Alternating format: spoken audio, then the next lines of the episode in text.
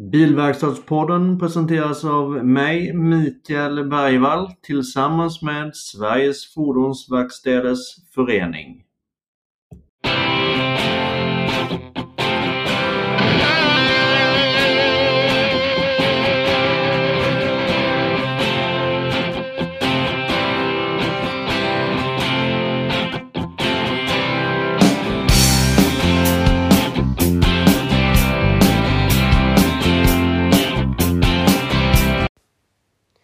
Dagens avsnittssponsor är Infoflex. Infoflex Data är en oberoende samarbetspartner som utvecklar affärssystem i Sverige. De är inriktade på verkstäder och grossister inom fordonsbranschen. I en nära dialog med sina kunder utvecklar företaget smarta IT-lösningar i syfte att underlätta användarnas vardag. Infoflex har jobbat nära SFVF för att se till så att kunder som jobbar enligt godkänd bilverkstad har ett bra stöd i sitt verkstadsprogram för att jobba enligt direktiven. En uppskattad funktion är den digitala nyckelkvittensen. För mer information besök hemsidan infoflex.se. Ja, då var ni välkomna till ännu ett avsnitt av Bilverkstadspodden, och det här avsnittet gästas vi utav ingen mindre än The Rally Princess Annie Seel. Välkommen Annie! Tack, vad roligt att få vara med här! Ja, vi tycker det är fantastiskt kul också, ska du veta. Nu vill jag att du berättar din historia, vad du har varit med om och vad som har hänt i ditt liv, för det är ju helt otroligt mycket. Ja, jag kan ju säga då själv utan att skryta för mycket, men jag är nog en av världens mesta motorkvinnor och kanske motormän också. Jag är både kungen och drottningen av Paris-Dakar. Men jag har nog tävlat och provat på det mesta inom motor, både på 2 hjul och 4 hjul, vilket är ovanligt. Så att ja, och det är en lång historia. Ja. Hur bak ska jag börja? Men om vi börjar 1984, vad hände då? Ja, 1984, det kan man säga, det var året då min motorkarriär började. Innan hade jag varit hästtjej och red på Täby Galopp. Så det var ju snabba hästar och bara en häst åt gången då.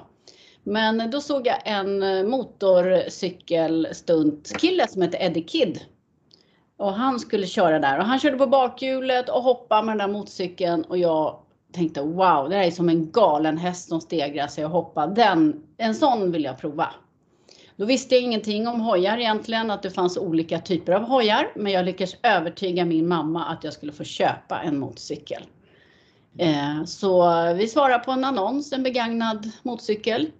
Och kom till garaget där, och där stod den blå och blank. Det kromade avgasrör och sån här limpsadel, och jag blev bara störtförälskad i killen som sålde den. Jag var 16 år och var väldigt blyg och blev alldeles betuttad där. Så jag tänkte så här, jag vågade inte säga någonting till honom. Men om jag köper hans motorcykel, då måste han lära mig att köra. Så det blev en affär, och sen skulle vi köra runt på någon grusplan där, och jag satte mig bakom styret. Jag hade aldrig kört moppe eller någonting. Och han fick sitta bakpå och berätta, nu ska du gasa och koppling och sånt där. Jag kunde ju ingenting, men jag for iväg där, och jag kan säga jag var ju världens lyckligaste tjej. Och han var livrädd. Jaha, jag tror han var världens lyckligaste kille i det läget. Alltså han kanske var jätteglad att han lyckades bli av med hojen, men sen han fick åka med, så att, då var det någon skräckupplevelse. För vi skulle faktiskt gå på bio sen på kvällen, men då skickade han sin kompis. Så det blev inte han och jag. Nähä. Nej, och jag kan säga hela mitt liv har jag nog valt motorcyklarna före killar efter det. Jag tyckte inte det var värt att satsa på dem. Nej, men det kanske blir enklast så. Ja, precis.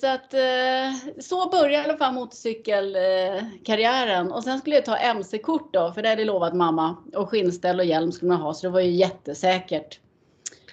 Inte om man kollar på min karriär sen. Men då sa de här, vi åkte så här slalombana och gjorde bromsprov och så. Och då märkte de att jag ville åka fort hela tiden, instruktörerna. Så de sa att du kanske skulle köra på bana.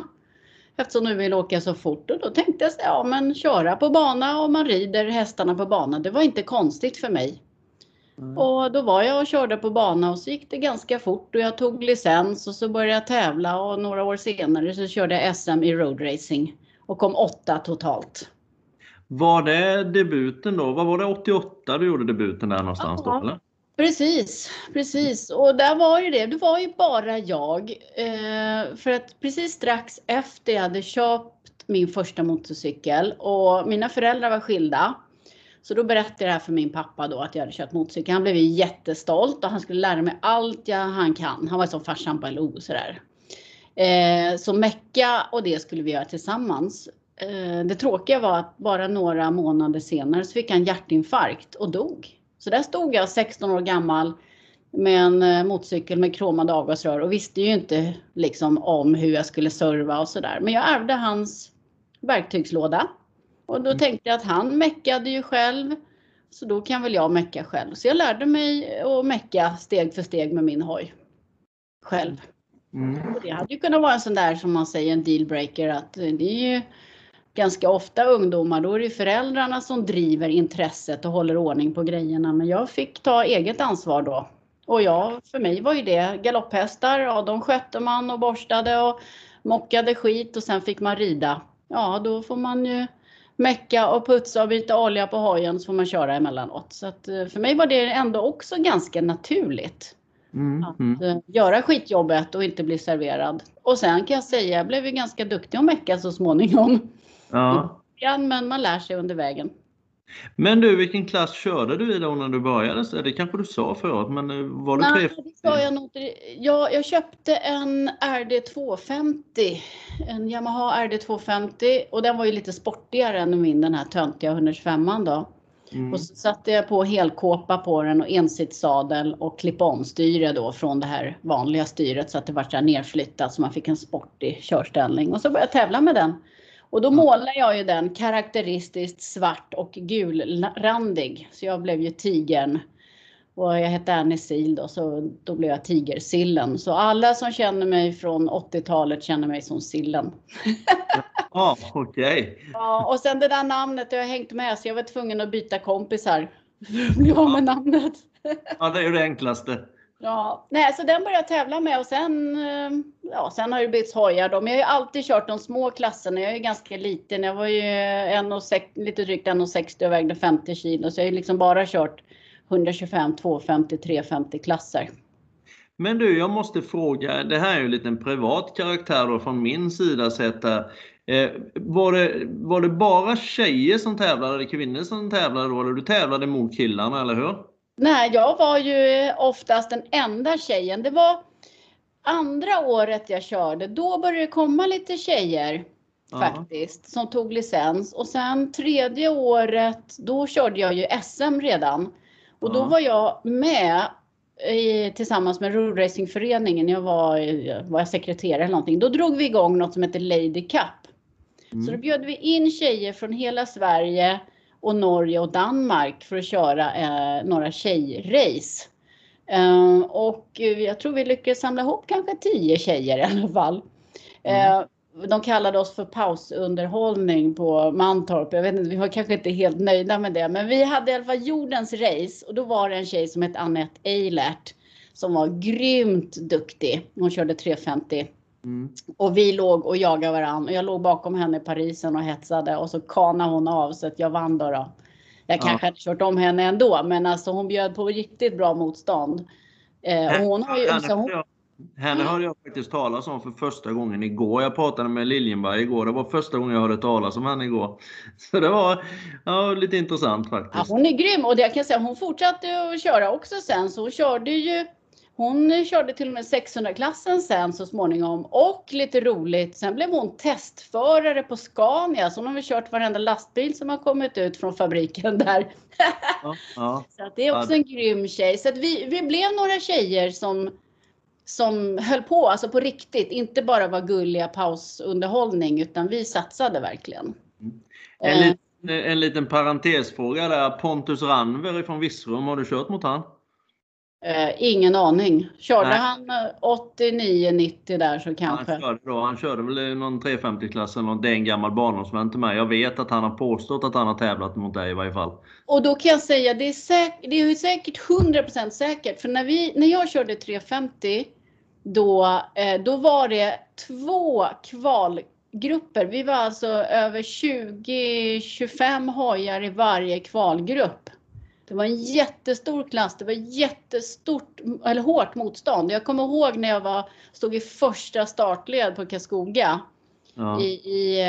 i finalen då, och det var ju grymt. Alltså det var som bålgetingar när de där drog iväg. Ja, det måste vara fantastiskt. Ja, 100% säkert, då har vi tävlat mot varandra. Vad hände sen? Ja, sen mot roadracing, jag körde SM. Något år senare så skulle jag satsa på EM. Och hade en ny racinghoj, 125 Honda. Och körde racingklassen mot dem som körde VM och EM i Sverige. Det var ju några stycken svenskar. Håkan Olsson bland annat, och så var det några danskar.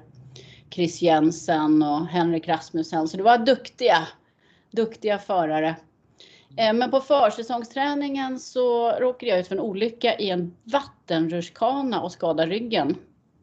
Så att jag fick göra uppehåll några månader, och sen när jag kom tillbaka och skulle börja köra så hade jag inte den här killer instinct kvar. Jag var inte riktigt lika hård som jag hade varit året innan.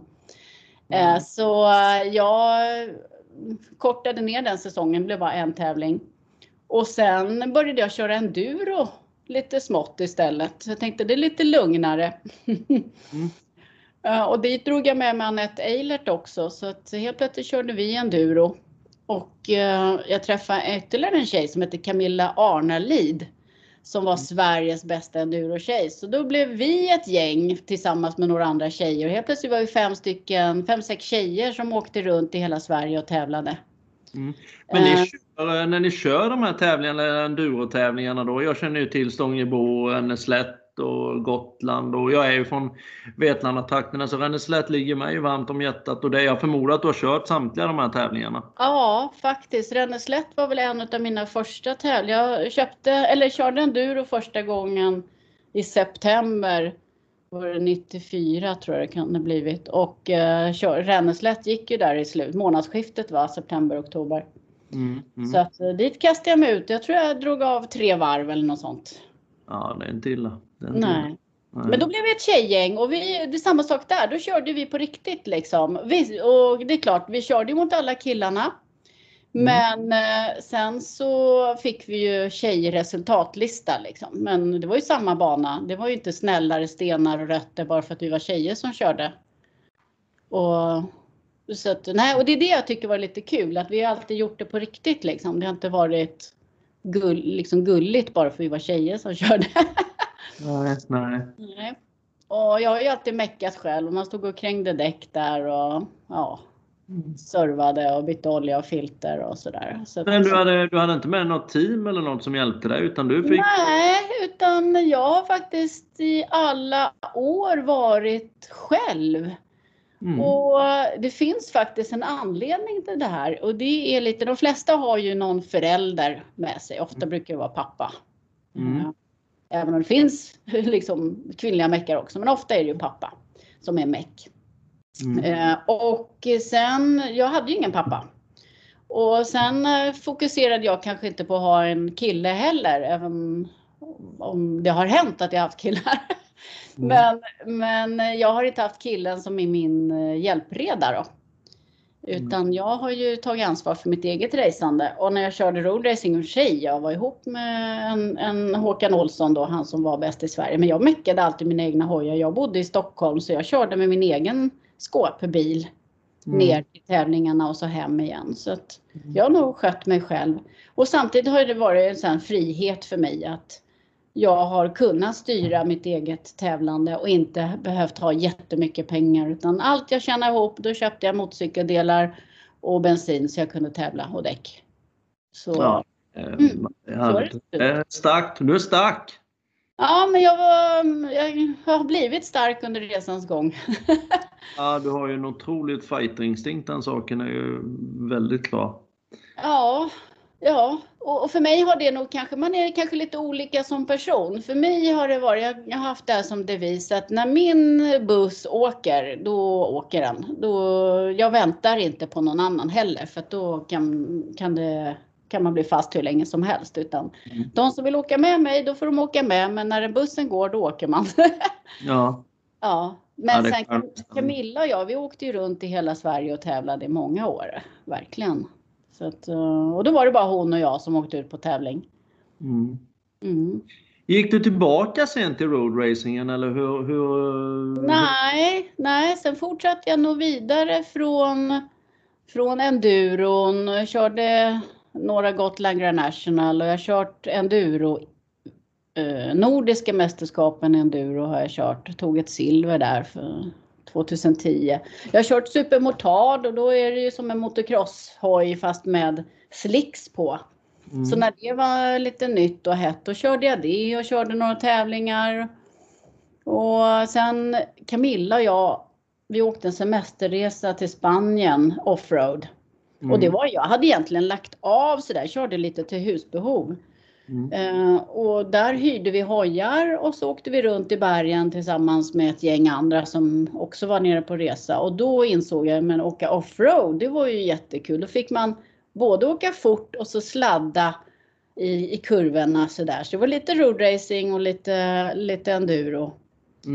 Och den arrangören gjorde ju även resor till Marocko.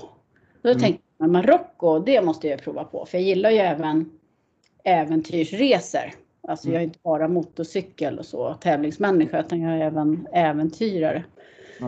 Och då tänkte jag, Marocko lät lite kul och åka i Sahara.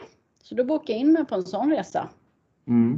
Och när jag kom ut i Sahara där, dag 2 eller 3 på den här veckoresan, då hittade jag min plats på jorden. Det var som en oändlig sandlåda och man kunde bara susa runt där och surfa på de här sandvågorna, hoppa över krönen. Men det är kombinerat med rätt mycket risker också att köra så, förmodar jag.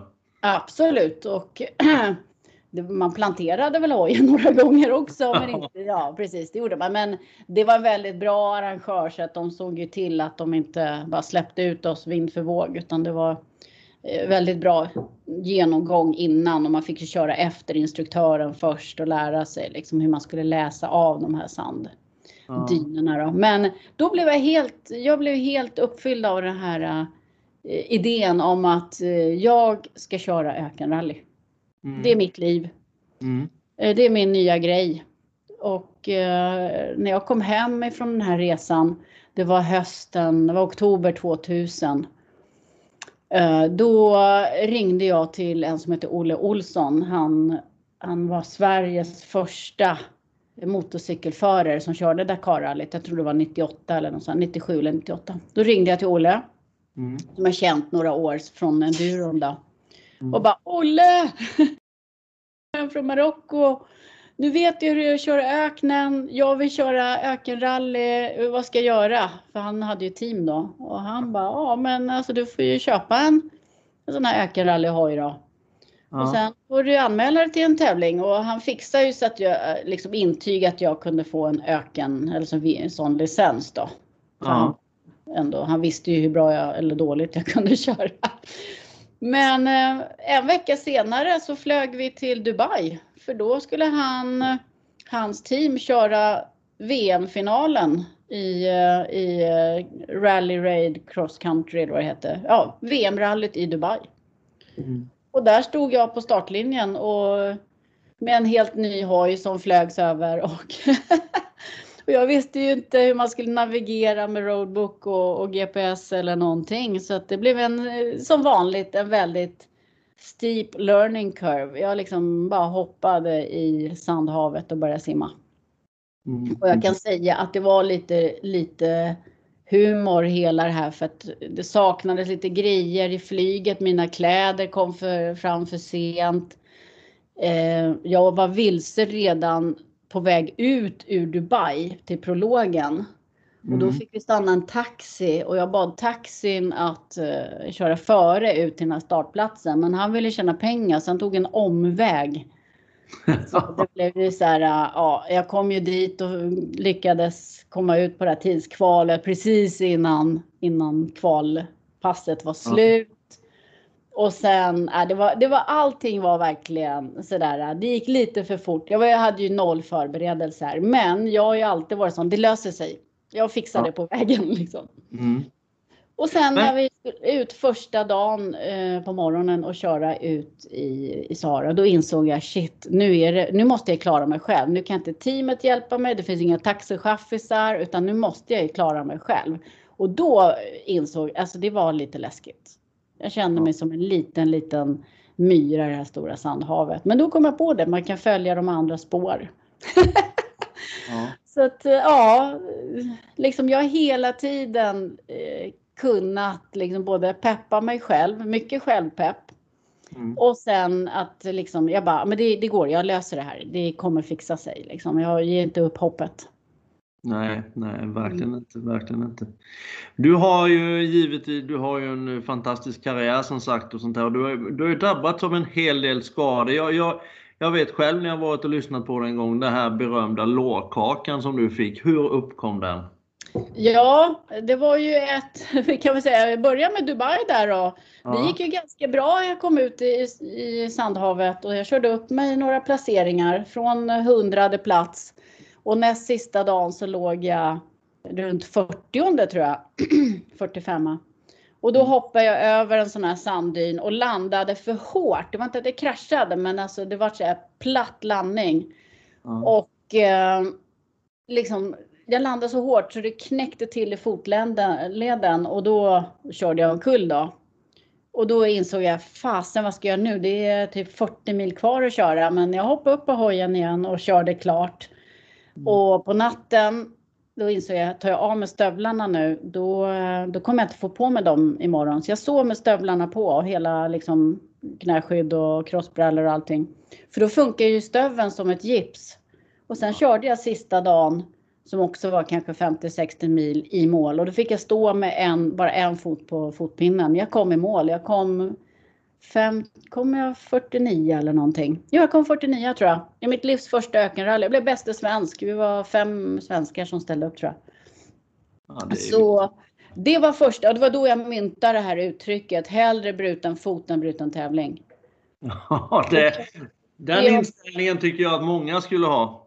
Ja, precis. Och sen efter den tävlingen. Då körde jag ett rally till i Tunisien. Och då bröt jag ju typ ett mellanhandsben, eller handleden var det, näst sista dagen. Det var ju samma sak. Då var det hellre bruten handleden, bruten tävling. Så jag tejpade ihop den och körde i mål. Och sen Dakar-rallyt. Och då tänkte jag verkligen, tänk om man kunde sluta ramla och slå sig hela tiden. Vad bra det skulle gå. Dag 4 utav drygt, jag tror vi körde 18 dagar i Dakar-rallyt. Så dag 4 så sladdade jag omkull. Och bryter ett mellanhandsben i höger hand, i handleden. Och drattar ju på ändan. Så in i bomben.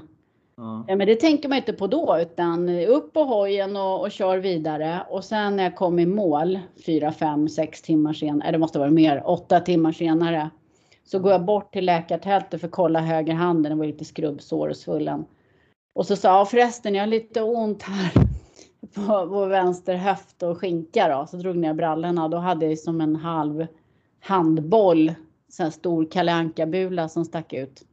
Och som var alldeles blå, röd. Och då var det en blodutgjutelse som var nästan 800 milliliter. Nästan en liter. Den finns att skåda på internet. Ja, den är faktiskt världsberömd. Det är en rumpchock som heter duga. Ja, och det var ju inte helt, alltså handen, där lyckades jag mörka då att inte klaga för mycket för att de skulle märka att jag hade en fraktur, för risken är att de stänger av en då.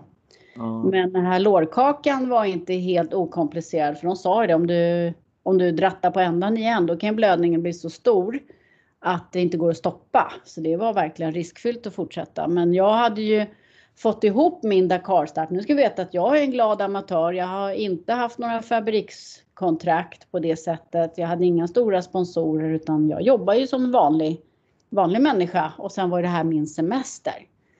Mm. Så att startavgiften var kanske 100 000 kronor då. Det här är 20 år sedan. 100 000 kronor i startavgift. Och så hade jag fått låna en motorcykel som jag byggt om själv med massa specialdelar för navigationstorn och stora bensintankar och uppgraderad fjädring från Elins. Det var ju liksom, så jag var säkert en budget på 200-300 000 där. Mm. Och det här var ju mina sparpengar så att jag ville inte bryta. Alltså, då visste jag att då var ju pengarna borta och jag måste betala lika mycket igen för att kunna starta liksom. Mm. Är det bra vinstpengar i sådana här tävlingar? Nej, inte. Jag kan säga så här. Nu, för 10 år sedan startavgiften 150 000 kronor på motorcykel. Bara startavgiften. Ingenting ingår. Alltså du får en nummerlapp och en plåtlåda och har dina grejer i. Inga transporter till tävlingen, ingenting, inga mekaniker, ingen motorcykel. 150 000 är startavgiften. Och prissumman om du vinner är 250 000. Ja, ja. Och då är det så här, för att vinna då måste du ändå köra en värstinghoj, du måste ha värstingteam, du ska ha nya däck varje dag. Du måste, du vet, det är massa runt omkring med team. Så det kostar kanske 1 miljon. Och så kan du vinna 250 000. Så hur den gör så är det en dålig affär om du tänker det så. Ja, men det är en otrolig upplevelse förmodligen. Va? Men det är en väldigt bra upplevelse. Ja, det är ju det. Och det är det som är roligt med Dakar-rallyt. Eller traditionellt har det varit en äventyrsresa, en äventyrarupplevelse. Så att visst har funnits några fabriksförare och hel- och halvproffs. Och sen har det stora flertalet varit amatörer som jag. Du vet, på storhetstiden, det var ju över 250 motorcyklar som startade. Och då kanske det bara var 20 som var proffs på något sätt. Och resten var amatörer. Sen var det privatteam, kanske några stycken. Men säg att det var 50 som var riktigt bra. Så då var ju 200 var ju sådana här amatörer som jag då. Ja, okej. Okay. Så att det var mer äventyrs, en upplevelse, det är en sån här tick in the box, men det här är bucket list. Nu för tiden är det mycket mer fabriks och nu är det kanske, jag tror inte ens som är 100 motorcyklar längre. Det har blivit mycket mer fabriks-VM och fabriksteam sådär. Så det har ändrats lite grann. Men på den tiden då var det stora äventyret. Ja.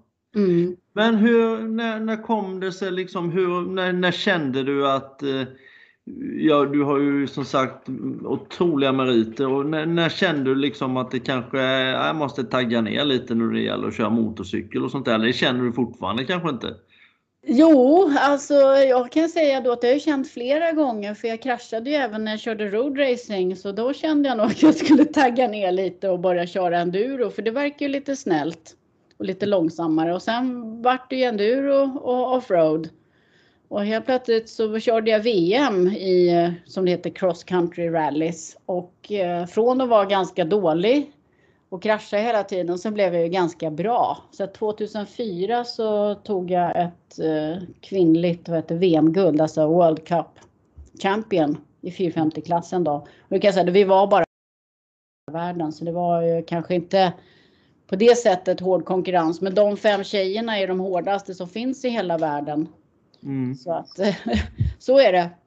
Ja. Och då tänkte jag säga, jag började faktiskt bli lite bra på det här. Och sen 2008 körde jag Fara-rallyt i Egypten. Mm. Och då ska du veta att jag har alltid byggt mina egna motorcyklar. Så att jag har inte kört några fabrikshojar. Utan alla mina hojar är hembyggen och hemtrimmat. Och då tävlade jag mot fabriksvärldens bästa då.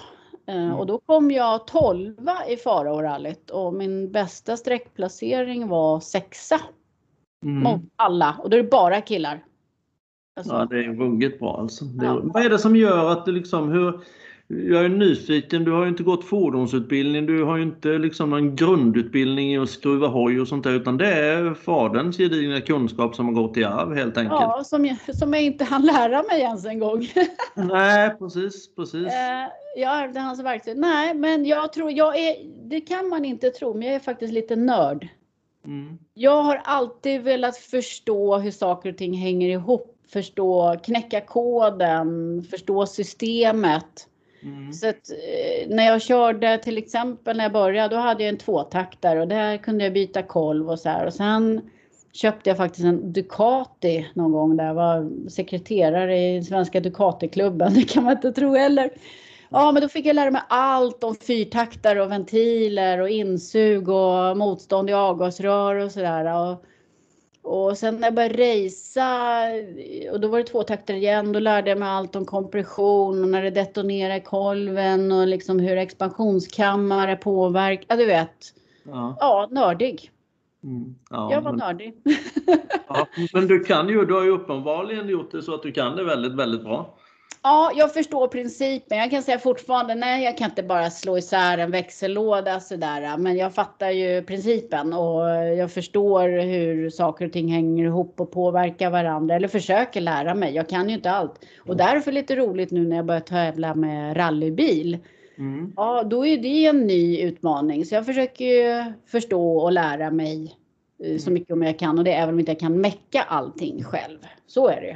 Nej, men du kommer förmodligen att göra en riktigt bra resa där också.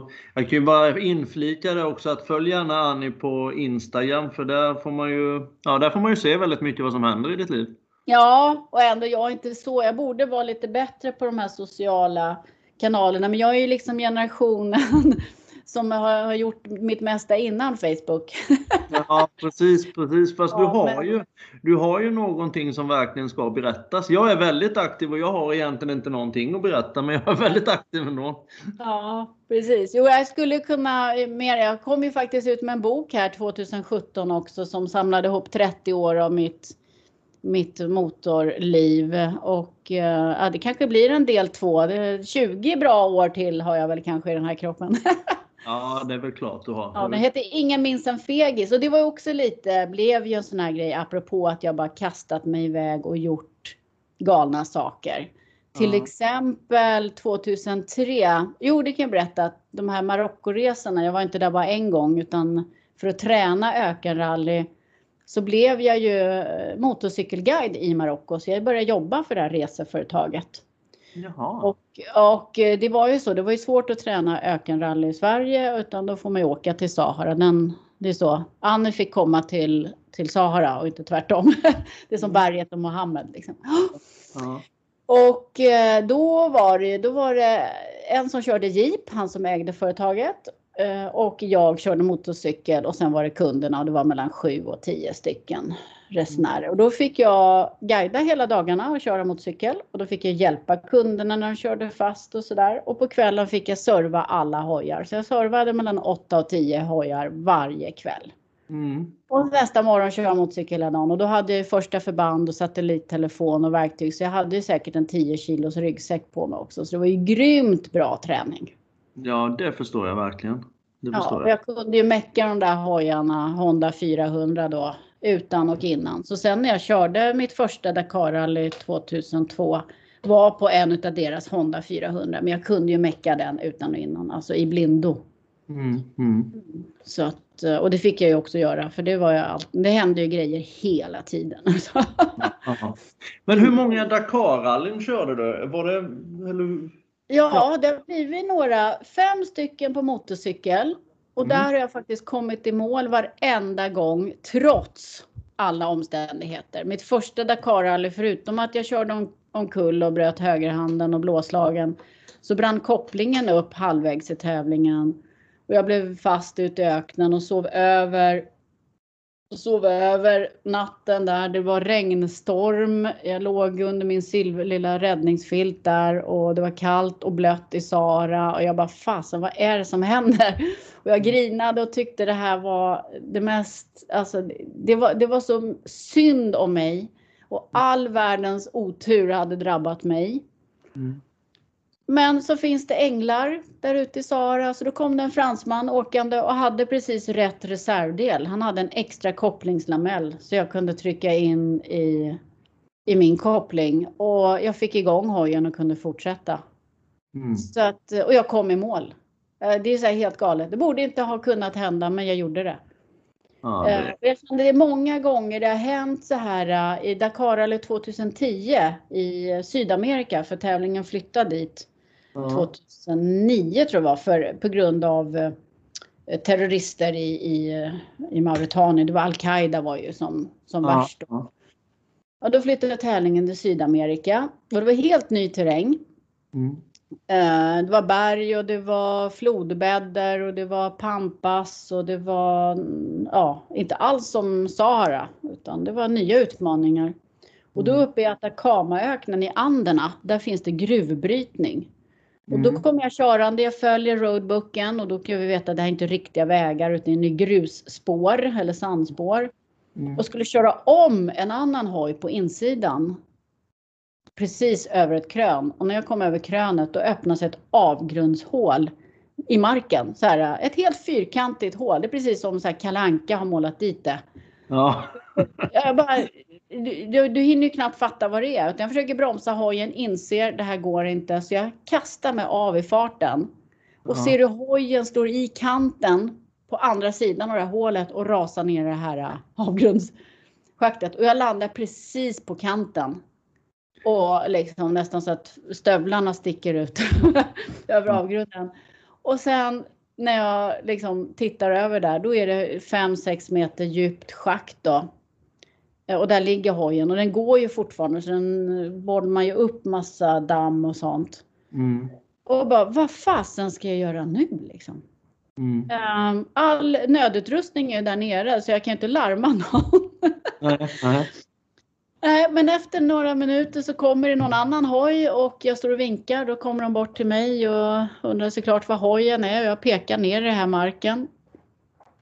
Då har han ett rep. Det räcker inte. Då får vi vinka dit en annan hoj efter några minuter. Och knyter ihop 2 rep. Jag lyckas klättra ner, få stopp på hojen. Ser att den är i alla fall körbar, styret lite krokigt, den lite bucklig, men bara hur fasen ska vi få upp den? Försöker dra upp den med den här repen, men det går inte, den fastnar ju i kanterna där med styret och allting.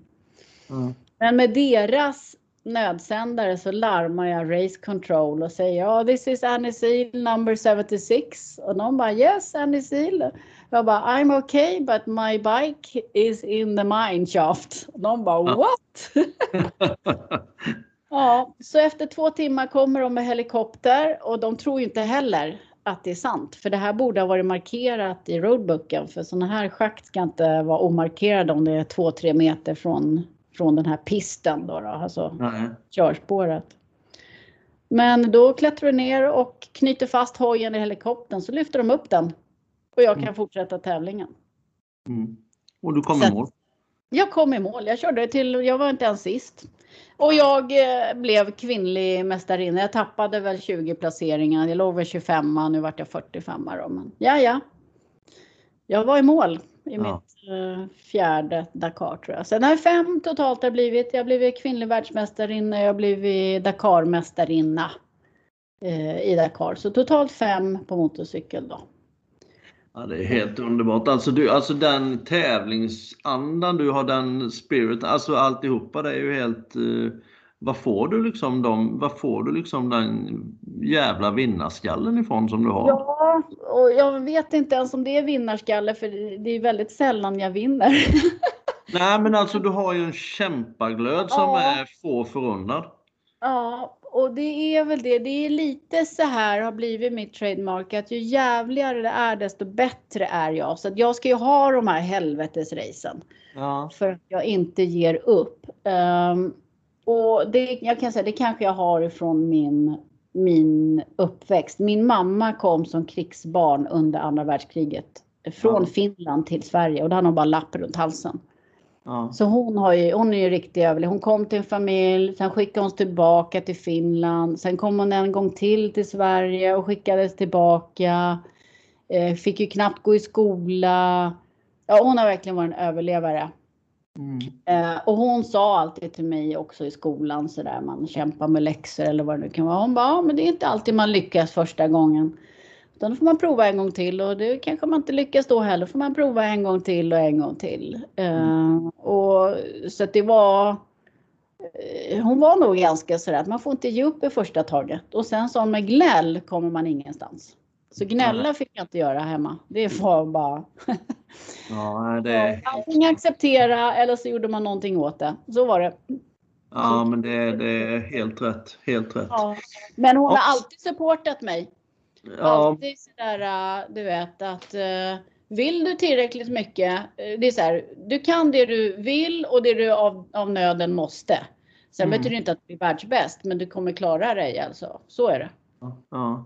Men din inställning till själva tävlingsmomentet är, man brukar ju säga så här, det blir som man tänker. Men har din inställning liksom till tävlingsmomentet alltid varit siktet på pallen, eller har det varit deltagandet? Ja, nej, och då kan jag verkligen säga att jag är ju inte den här typiska då tävling eller vinnarskallen som måste vinna. Jag är alldeles för glad att jag har överlevt och kommer två. Och jag kan säga att det är en väldigt stor skillnad i mentaliteten, för att om jag har gjort mitt bästa och så kommer jag sist, så är jag jätteglad. Om jag har gjort mitt bästa och överträffar mig själv och kommer tvåa, så är jag jätteglad. Medan de som är invinnarskalle, de är alltid sura förutom när de vinner. Ja, jo, men det är sant. Väldigt bra förklaring. Väldigt bra. Så är det. Så det är jobbigt att vara vinnarskalle, för man måste gå runt och vara så himla besviken hela tiden. Och jag är en ganska positiv och glad människa. Så att, ja. Och jag har ju försöker ha roligt. För mig är det mycket äventyr, träffa människor, skaffa vänner. Jag tänker inte alla som mina konkurrenter eller motståndare. Jag tänker de är medtävlare, för man vet aldrig när man behöver få hjälp. Lite så. Det är också en strategi. Ja, men så är det ju. Själv kan jag inte ens spela Yatzy med mina barn. Det är helt omöjligt. Så, ja. Men sen tycker jag det är roligt. Det är roligt att hetsa, och i depån så här, alltså, tycker jag det är roligt att man drar igång lite grann sådär, lite hets. För att på banan sen när man tävlar, då är det roligt. Alltså jag vill alltid köra om den som är framför. Och kan jag inte det, då lägger man bakom och lär sig tills man kan köra om dem. Så är det. Det tycker jag. Men själva, det är inte så att jag måste. Det är inte det här död före vanära, om det gäller att, ja, men vinner jag inte, då kan jag inte gärna krascha bort mig. Nej, så menar jag inte. Då kommer jag hellre i mål. Ja, och går man in och läser lite om dig och ser din, om vi exempelvis går in på Wikipedia och läser din skadelista, så skulle du vara väldigt tacksam över att du fortfarande lever. Ja, jag tror jag har en väldigt snabb skyddsängel, och det är min pappa. Då. Ibland är jag inte tillräckligt snabb. Du cyklade mountainbike 2005, vet jag. Ja, det var ju också en sån där idé, eller egentligen var det inte en grundidé. Det började med att jag hade en idé att jag skulle åka på Mount Everest med motorcykel. Jag hade kört världens längsta motorcykellopp, och nu skulle jag åka så högt som möjligt. Och det var ju då alla svenskar, det var ju Göran Kropp och allt möjligt. Och Mount Everest firade 50-årsjubileum från att han, Sir Edmund Hillary, hade nått toppen då. Ja, då skulle vi dit med en expedition, och jag var ansvarig för motorcyklarna. Det var 4 danskar och jag, så det var ju lite landskamp där också. Och vi kom upp till vad det var 5290 meter med danskarna, och sen var det bara 2 kvar, jag och en dansk, vi skulle vidare. Och vi passerade 5300 meter. Och han den jäkeln, han tog ju kärpasarna som hjälpte honom upp för de här stenröserna, och man fick ju dra med linor ibland. Och då blev jag så himla förbannad, för han behöll kärpan. De kom inte ner och hjälpte mig över det här stenröset. Så jag tog bara sats, och då skulle du veta att hojen var ju över 20 år gammal och hade väl bara 2 stackars hästar kvar i den där tunna, syrefattiga luften. Så att jag tog sats och baxa och flaxa och sparka mig fram över stenröset och kom över på andra sidan. Och dansken, han stod och skrek där uppe att jag aldrig skulle klara det, var ingen idé, och jag var tjej och borde liksom, ja du vet, och då lackade jag ur ännu mer. Så att han försökte psyka ur mig, för han ville ju ta det där rekordet själv då. Men jag kom upp för sista slänten där och så stod han där mitt i stigen och skulle ta emot mig. Jag bara, flytta på dig! Ja, då behöver han inte stå där. Nej, och jag vill inte ta någon bild, ingen gruppbild med honom, för jag kände att det här var ingen jävla teamgrej han hade gjort med mig, utan den där höjden hade jag nått själv. Så att 5305 meter, det var mitt eget rekord. Sen att han också hade åt 5305 meter, och det får stå för honom, men jag vill inte ha någon bild med honom. Så var det. Då var det fight på slutet, då var jag ingen... Ja, då var jag vinnarskalle. Sen var det faktiskt en kines som satte 6000 meter. Men då hade de kärpas hela tiden. Som bara drog dem över floder och uppför bergskanter och sånt. Så att jag körde mina egna 5305 meter helt själv utan assistans. Det är ungefär som, och utan syrgastuber. Om man tänker sig Göran Kropp, han gjorde utan syrgas. Liksom. Jag hade ingen hjälp, ingen kärpas, ingenting. Nej, det är riktigt starkt. Riktigt starkt. Ja, men då blir jag, och det kan jag säga, man ska inte göra mig förbannad, vet du. Nej, det verkar så. Ja, då gör jag själv. Lite så. Men du har en man som du lever ihop med? Ja, jag har, hur säger man, jag dejtar en kille. Ja, precis. Men han vet liksom vad det är som gäller i varje fall. Jag tror han har förstått det. Han har känt mig ganska många år. Redan innan vi blev ett par. Så att han vet. Och det är roligt att han har ju anlitat mig som föredragshållare. Så han vet ju vad jag berättar för stories. Så att han får skylla sig själv. Om han blir ihop med det måste jag ju fråga dig, Annie. Vad heter det? Åker du ut och håller föredrag? För jag vet ju att många är väldigt intresserade av att lyssna på det. Håller du föredrag för företag och sånt som vill att du ska... Det har ju faktiskt varit, jag har alltid kallat det mina rallypengar. För jag har ju mitt riktiga jobb är ju faktiskt reklam och marknadsföring. Så jag gör grafisk design, jag gör trycksaker och profilkläder och webbsidor och sånt. Så att jag har liksom en liten reklam- och marknadsföringsbyrå, designbyrå. Men föredragen, det är öronmärkt för rallyåkningen då. Och... jag brukar väl ha mellan 30 och 50 föreläsningar per år. Om man inte har ett coronaår. Nej, det förstår jag. Så nu vart det ju tvärnit från mars då. Jag har haft något event här i september då. När det börjar lite. Men då är det en liten grupp, bara 10 pers. Så. Men absolut, det går att boka mig. Och jag kan hålla det utomhus och det är coronasäkert.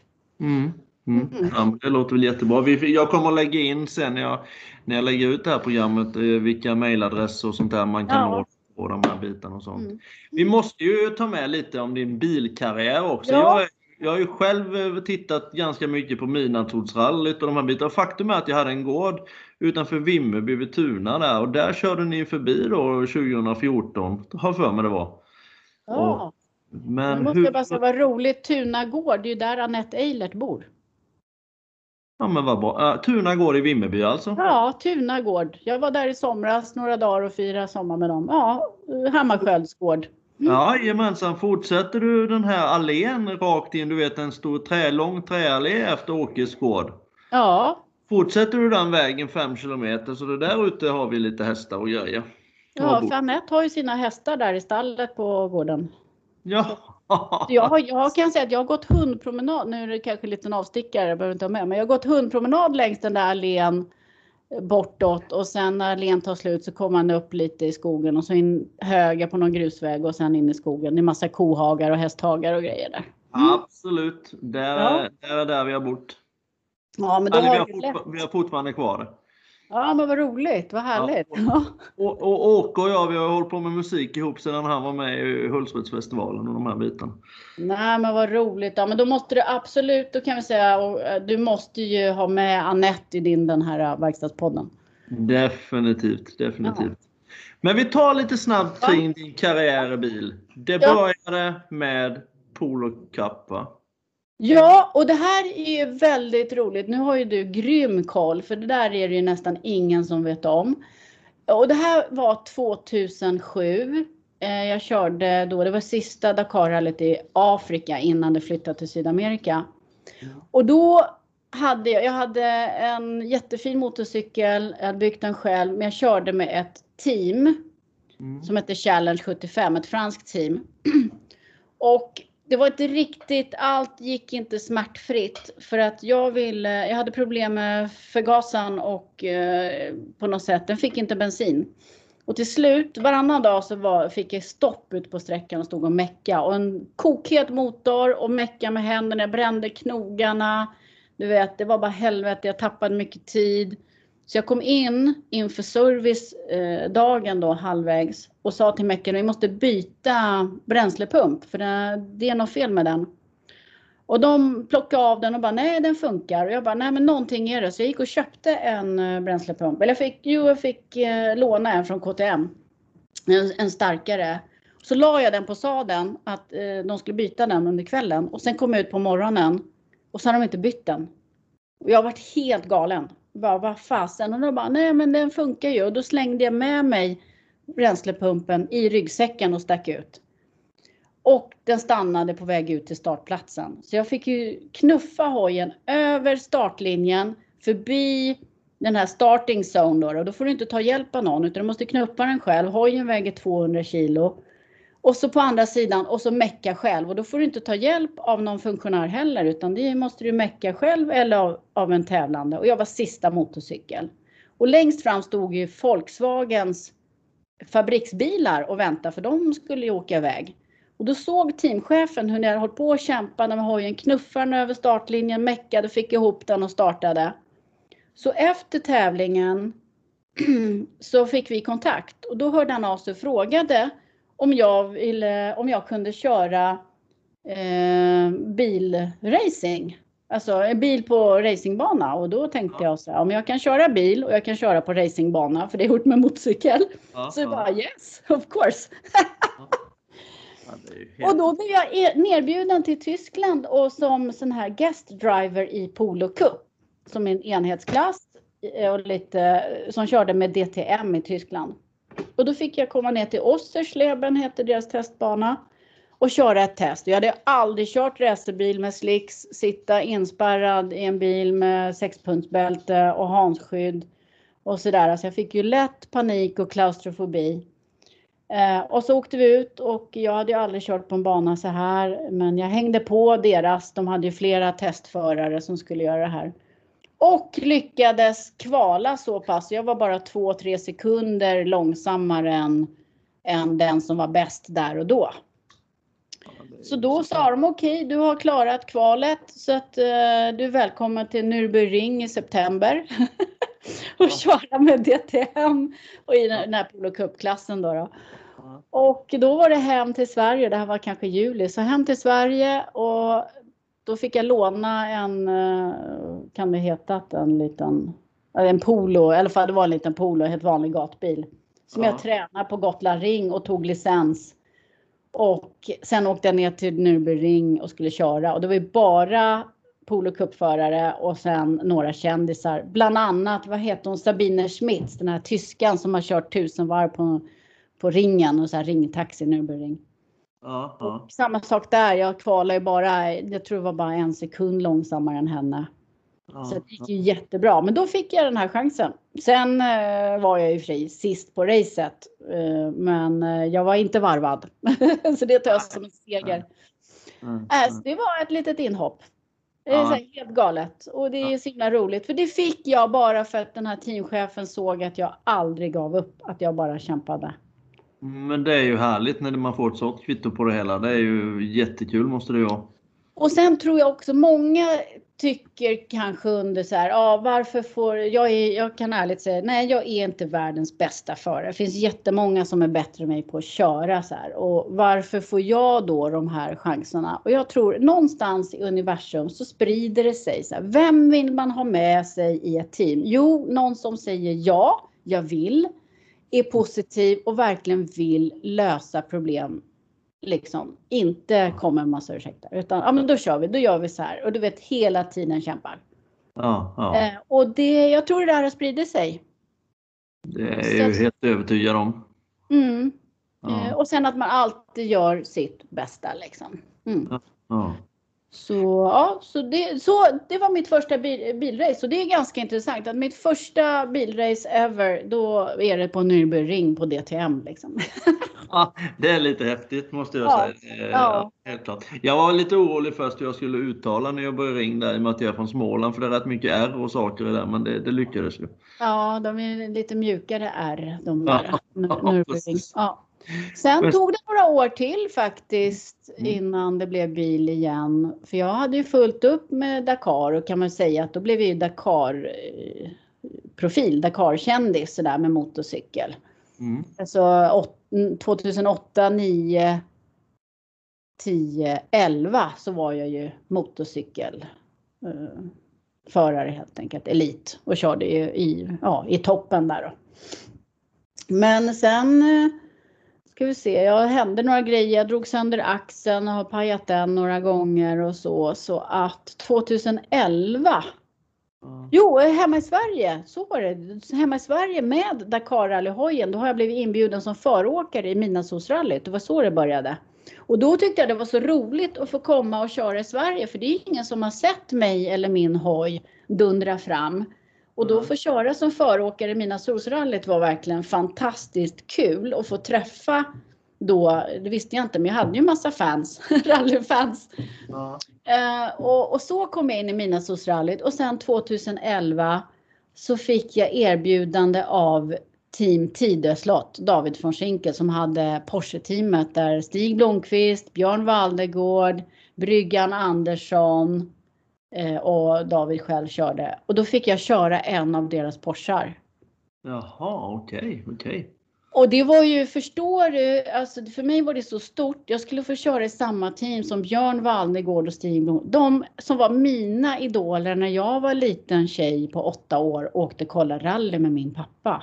Ja, det är ju makalöst häftigt. Ja. Och det var ju verkligen, och jag kan säga då var det ju inte att jag körde rally. Jag åkte i den här Porschen och var livrädd. Men samma sak, jag tog mig i mål. Men då fick jag den här känslan för vanlig rally, platt rally kallar jag det för, till skillnad från ökenrally då, eller terrängrally. Så att året efter så hade jag ju då, skulle jag köra en Porsche igen. Men som jag fick låna av Gran Turismo, det var ett tv-program. Men den var inte i ordning, så att veckan innan så var jag tvungen att byta bil. Och då skulle jag ha en tjej som hette Amelie Jakobsson som co-driver. Och hennes pappa Robert åkte ju med Stig Blomqvist. Ja, okay. Och hans brorsa Sören Jakobsson hade en Toyota Starlet Historic Rally som var till salu. Och då fick jag provköra den och blev helt kär. Och då bestämde jag, den här bilen ska jag ha. Så att då blev det Toyota Starlet, den som numera känns som Killer Starlet. Okej. Ja, och den körde jag med, och det gick ju faktiskt ganska bra med den. Jag körde mycket bättre den än jag körde med Porsche någonsin, om man säger så. Och sen har jag med min Killer Starlet faktiskt kört Minnesotarallyt flera gånger. Och sen har jag kört rally-EM i Estland och Finland med Starleten. Och kommit, både blivit klassägrare i 1300-klassen och kommit topp 10 flera gånger i historic rally då. Och då ska bilarna vara minst 30 år gamla, och de får inte ha några moderna saker på sig, utan det ska vara tidstypiskt. Så att fjädring är ju som den var på 80-talet, eller 79 som min bil var då. Så att du har inga hjälpsystem, ingen ställbar fjädring, inga servo, styrservo och sånt där. Utan det är lite som åka hoj liksom, det finns inga hjälpsystem. Utan, har du kvar bilen fortfarande? Jajamensan, kommer jag aldrig sälja. Den ska stå på museumet tillsammans med mina motorcyklar. Så att nej, den har jag kvar. Ja, men vad härligt. Och så kom jag in i rally i alla fall. Och då var det ju en ny utmaning för mig. Att lära mig allt det här. För det är ju, visst jag kan åka motorcykel och offroad. Men att köra rallybil är ju, det är ju helt nya principer och tekniker som jag måste lära mig. Är det svårare eller är det lättare? Jag skulle säga, alltså motorcykel är ju, jag vill inte förta någonting från bra bilförare, men motorcykel är ju en dimension till. Den är ju helt tredimensionell, plus att den är mycket mer fysisk. Så ja, är det. Ja. Mm. Och det är ju mycket ondare när du gör fel. Jo, det kan jag förstå. Det kan jag förstå helt klart. Ja. Alltså. Så är det. Men samtidigt, jag kan säga att nej, jag är inte världens bästa på att åka rallybil heller, eller racingbil. Men jag kämpar på och försöker lära mig och tycker det är kul och blir kanske lite bättre allt eftersom. Så att jag kämpar på. Ja. Mm. När du då väl har någon fritid, är det bilar eller motorcyklar som gäller då också, eller? Nej, ja, fritid, då blir det så, eftersom jag är borta och flänger så mycket så är det ju familj. Jag har en stora syster som är lugn som en filbunke, som är helt tvärtom mot mig. Så då brukar jag landa där. Och jag har 4 hundar, så att en av mina avkopplingar verkligen är att gå promenader. Sen förut, nu får ni faktiskt förstå att jag är 52 år gammal, men förut så åkte jag snowboard, jag cyklade mountainbike, där jag även har kraschat och sytt 40 stygn i ansiktet. Jag har tävlat med mountainbike, så jag har gjort mycket också i idrottsväg då. Och jag var ju mycket träning, för att jag tränade 6 dagar i veckan och så. Mm. Så att jag kan säga att det kan vara ganska skönt att ta det lugnt på fritiden. Men när man har varit elitidrottare, då är det ju så, fritid, det betyder att då ska du göra massa annat pappersmässigt, boka resor, ta hand om grejer. Så att, och Genetta GT5 Challenge också kanske? Ja, och det här var ju väldigt roligt, för att jag har haft, förutom att jag skadade axlar och sånt, jag har haft en höftproblem med en led då. Och den har spökat i snart 2 år, så till slut kunde jag inte gå nästan i trappor eller någonting. Så i somras opererade jag höften och fått en höftledsprotes i keramik. Jaha. Och, i samma veva med det så blev jag tillfrågad att vara förarcoach i en ny tv-produktion som heter Racing Club, där kändisar ska lära sig att köra racingbil då. Ja, och då tänkte jag, men coach kan jag ju vara, däremot köra själv kanske blir lite svårt eftersom jag opererade mig i juni. Men nu har jag i alla fall kommit igång så pass, och jag har blivit tillfrågad om att köra i olika nu här under hösten eller sensommaren, och sen, nej, jag är inte redo. Men här i veckan nu inför säsongsracingfinalen på Knutstorp 9-10 oktober så frågar de om jag kunde hoppa in i Genetta Challenge och köra en bil som tillhör tv-programmet då. Och då tänkte jag, ja vad fasen, där ska vi få köra ett race i år som comeback efter operationen. Så då tackade jag ja. Så att i helgen så blev det ju ett race. Och det gick? Ja, jag ska säga också, det är lite galet. Den här bilen är ju alltså en specialbyggd racerbil. Den är högerstyrd, för den kom från England. Det är en sekventiell låda, så att det är ingen vanlig H-växellåda. Som man nu ska växla med vänsterhanden. Och man ska köra med slicks, eller som det blev nu, det regnade så jag kör regndäck.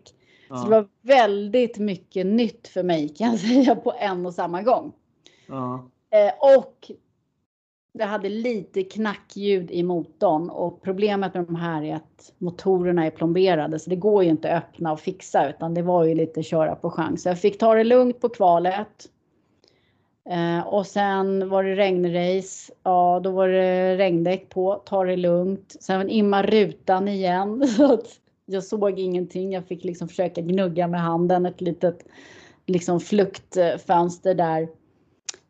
Och sista racet så gick det jättebra tills de sladdade av några stycken och drog ut massor med grus på banan, och då kan jag säga, då taggade jag ner lite grann. Så att jag kom 7:a i sista racet i alla fall, mest för att alla andra åkte av. Men det har varit fantastiskt roligt. Det var en jättebra tävling som Hyllinge MS gjorde där. Jättetrevliga medtävlare i Genetta Cup. jättetrevlig arrangör och jättekul att få prova något sånt här med helt annorlunda mot någonting annat jag har kört hittills. Ja. Och då har ju du kört en del, om man säger så.